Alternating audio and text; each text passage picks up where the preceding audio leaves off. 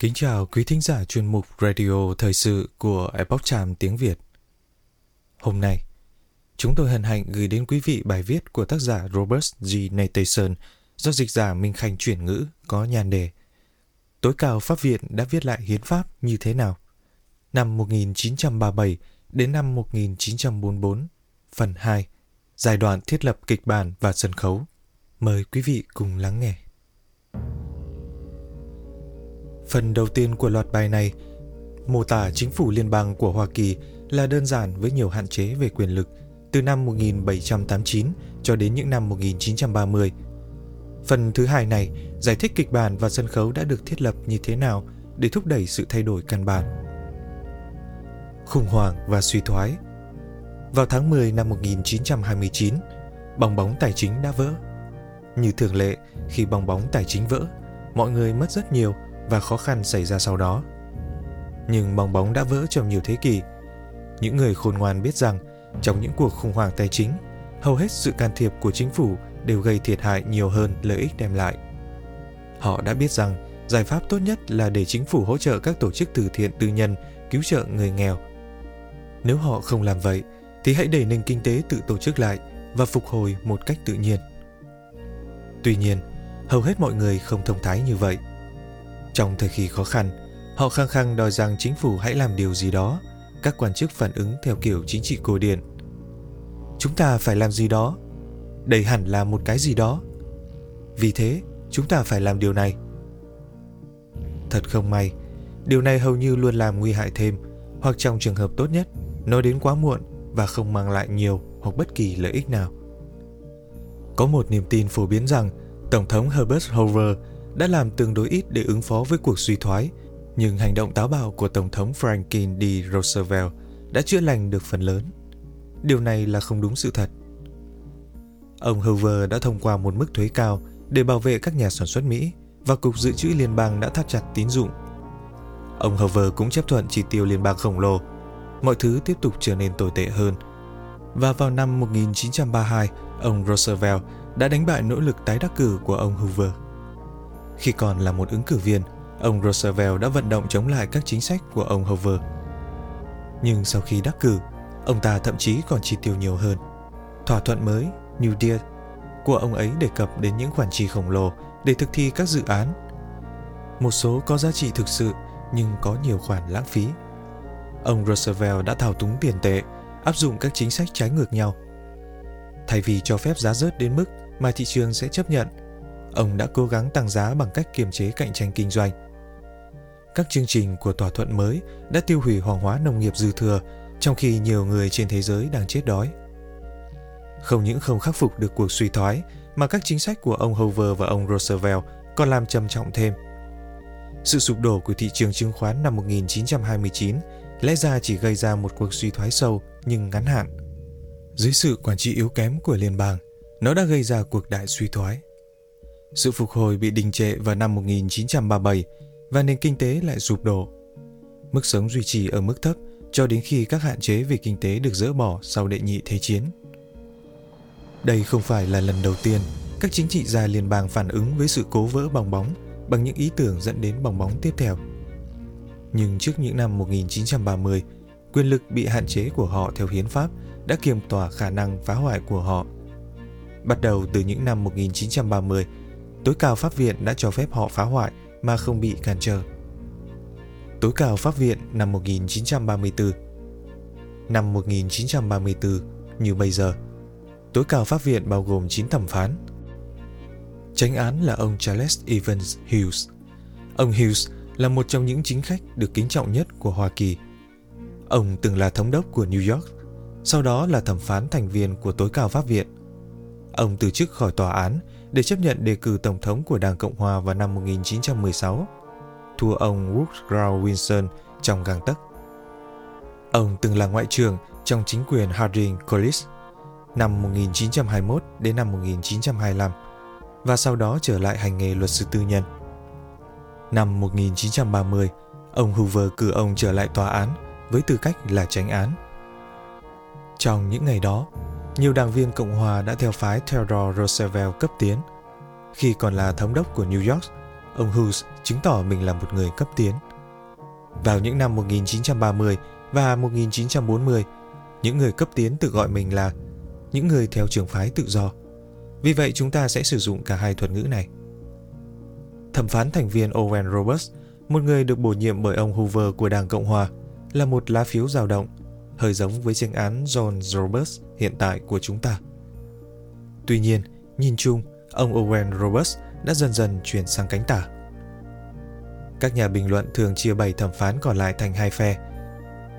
Những cái tên mà họ áp dụng cho hai phe phản ánh thành kiến tự do của các tầng lớp buôn chuyện. Họ gọi ba vị thẩm phán cấp tiến nhất là ba người lính ngự lâm, một cái tên gợi ý cho một nhóm đồng minh vui vẻ. Ba chàng lính ngự lâm là Louis Brandeis do ông Wilson đề cử, ông Benjamin Cardozo do ông Hoover đề cử và ông Harlan Epstein do ông Calvin Collis đề cử. Ông Brandeis và ông Cardozo là những thành viên Do Thái đầu tiên của tòa án. Cả ba đều được nhiều học giả ngưỡng mộ. Bốn thẩm phán còn lại, theo phái truyền thống hơn. Các nhà bình luận tự do gọi họ là bốn kỵ sĩ, một cụm từ gợi ý về thảm họa tận thế. Tuy nhiên, một trong bốn người đã biên soạn một văn bản hỗn hợp chứ không phải là một văn bản theo quan điểm truyền thống tuần túy. Ông Gerald Sutherland do ông Warren G. Harding đề cử có nền tảng gốc theo cấp tiến và vào năm 1923, ông là tác giả của một quyết định gây khó khăn cho việc thách thức tính hợp hiến của các chương trình chi tiêu liên bang. Năm 1936, ông viết ý kiến rằng chính phủ liên bang có thể thực hiện các quyền hạn về chính sách đối ngoại ngoài những quyền hạn được hiến pháp cho phép. Năm 1937, ông tham gia chung một ý kiến cùng ông Cardozo, dỡ bỏ hầu như tất cả các hạn chế của hiến pháp đối với chi tiêu liên bang. Ba chàng kỵ sĩ khác là James Masrenos, một đảng viên Đảng Dân Chủ bài Do Thái cật lực, người đã được đề cử bởi ông Wilson. Ông Pierce Butler, một đảng viên Dân Chủ do đảng viên Cộng hòa Harding đề cử, và ông Willis Van Devanter, một đảng viên Cộng hòa được đề cử bởi đảng viên Cộng hòa William Howard Taft. Ông Mark Reynolds, ông Butler và ông Van Devanter là những nhà chính trị gia theo phe truyền thống cuối cùng phục vụ tại tối cao pháp viện. Chính trị gia phe truyền thống, ý tôi là một thẩm phán sẵn sàng tác động hiến pháp để đạt được các mục tiêu chính trị truyền thống. Như tôi đã giải thích ở một số chỗ, không có chính trị gia theo phái truyền thống nào trên băng ghế dự bị hiện nay, mặc dù có ba chính trị gia theo phái tự do. Tóm lại, tối cao pháp viện năm 1934 có ba chính trị gia theo phái truyền thống, Max Reynolds, Butler và Van Devanter. Hai thẩm phán có khuynh hướng hỗn hợp, Sutherland và Roberts. Một người theo khuynh hướng tự do ôn hòa, ông Hughes, và ba người kiên định theo hướng tự do, Stone, Brandeis và Cardozo. Triết học tự do cấp tiến Những người theo trường phái tự do của những năm 1930 không thể hiện chủ nghĩa toàn trị trá hình đang chi phối đám đông cấp tiến hiện nay. Tuy nhiên, họ tin vào một chính phủ khoa học tập trung được điều hành bởi các chuyên gia. Niềm tin đó khiến họ rơi vào tình huống chống lại các nguyên tắc hiến pháp của Hoa Kỳ về chính phủ bị hạn chế quyền lực và tính trùng lập về mặt pháp lý của chính phủ. Năm 1934, tòa án quyết định trong vụ Home Building và Loan Association chống lại Blazer.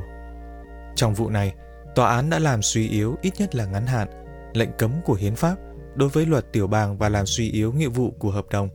Điều 1 mục 10, khoản 1. Kết quả bỏ phiếu là 5-4.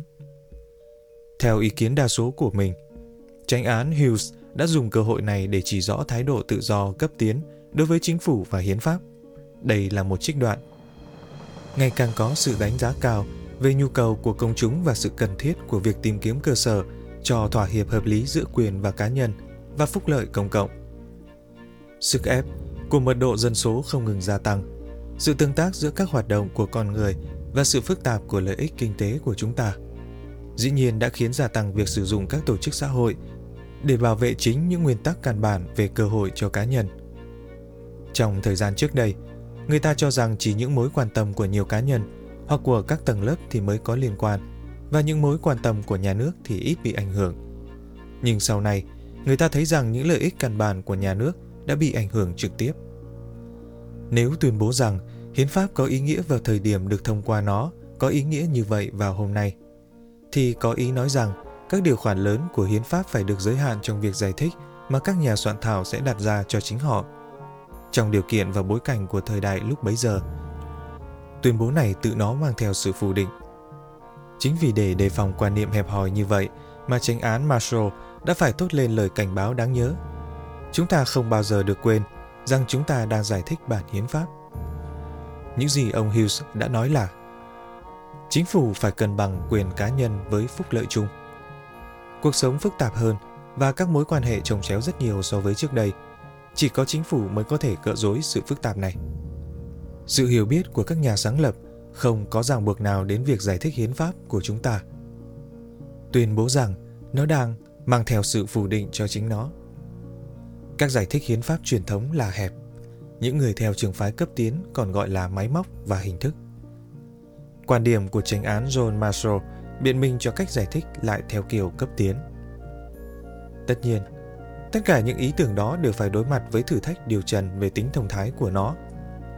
Một thời điểm cuối cùng, ông Hughes đã trình bày sai lệch quan điểm của ông Marshall. Khi ông Marshall viết, chúng ta không bao giờ được quên rằng chúng ta đang giải thích bản hiến pháp. Ông không nói rằng một thẩm phán nên bỏ qua ý nghĩa nguyên gốc của bản hiến pháp. Ông ấy đang giải thích cách sử dụng một quy tắc giải thích chung để tìm ra ý nghĩa ban đầu của hiến pháp. Các phần sau của loạt bài này nói rõ cách các phiên tòa của phái cấp tiến tiếp tục xuyên tạc ông Marshall khi họ phá bỏ các hạn chế của hiến pháp đối với quyền lực liên bang.